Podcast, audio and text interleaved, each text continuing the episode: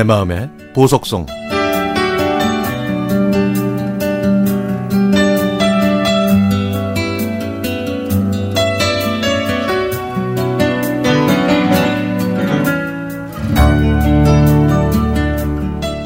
저희 부부는 양가 부모님의 주선으로 만났습니다.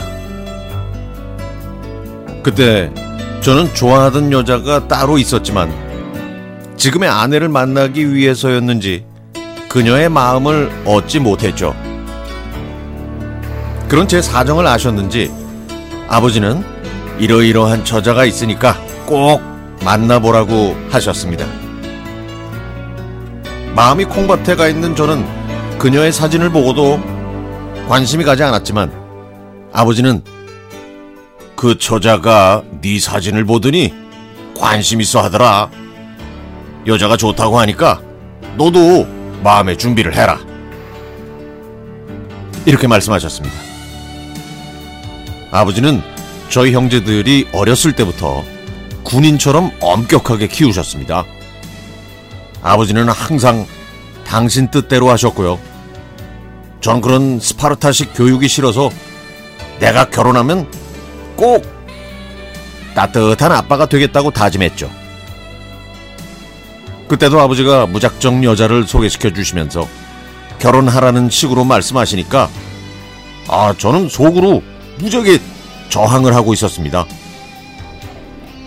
설상가상으로 제가 좋아하던 여인은 제 친구와 약혼을 했고요.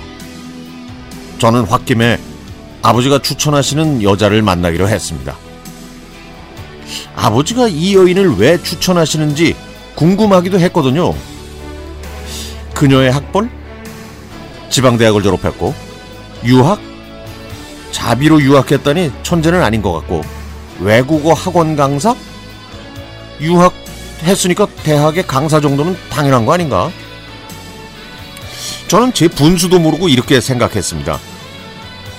형편없는 성적으로 공대를 졸업했고 좋아하는 여자들한테 고백 한 번 못한 저는 허송 세월을 보냈다는 자괴감이 들어서 아버지가 소개하시는 그 여자를 조금 무시해야 제 자존심과 정체성이 회복된다는 이런 몹쓸 생각을 했던 거죠.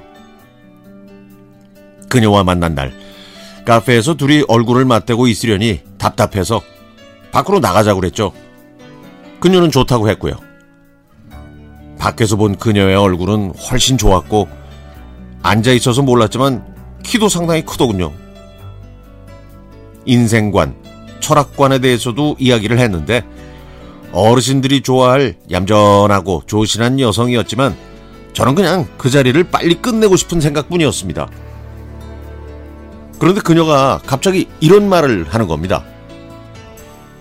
생각대로 풀리지 않기 때문에 그게 인생인 것 같아요. 답답할 때가 참 많죠? 저도 그래요. 근데요, 갑갑하고 슬픈 일이 지나가면 그게 우리 인생의 큰 자양분이 되는 것 같아요. 그래서 저는 좀 더 성장할 수 있는 기회, 일을 잘할 수 있는 기회를 준 인생에게 고마워하고 있어요. 저는 이 말이 너 이제 그만 슬퍼해 라고 말하는 것처럼 들렸죠. 그런데요, 이 한마디에 저는 위로를 왕창 받았습니다. 하지만 그녀가 어떤 생각으로 그 말을 했는지 물어보지는 않았습니다. 저는 공원으로 가서 달리자고 제안했고요.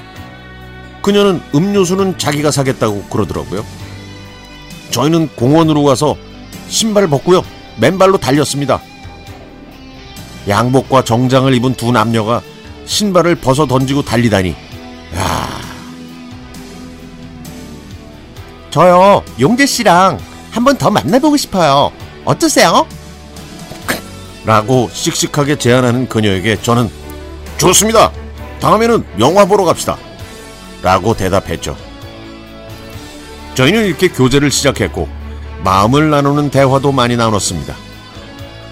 답답한 카페보다 밖으로 나가서 사진도 찍고 달리기도 했죠. 지금도 저희 부부는 달리기를 하는데요. 아내가 저보다 훨씬 더 잘 달립니다. 살아갈수록 아버지가 이 여자를 추천하신 이유를 점점 깨닫게 되네요.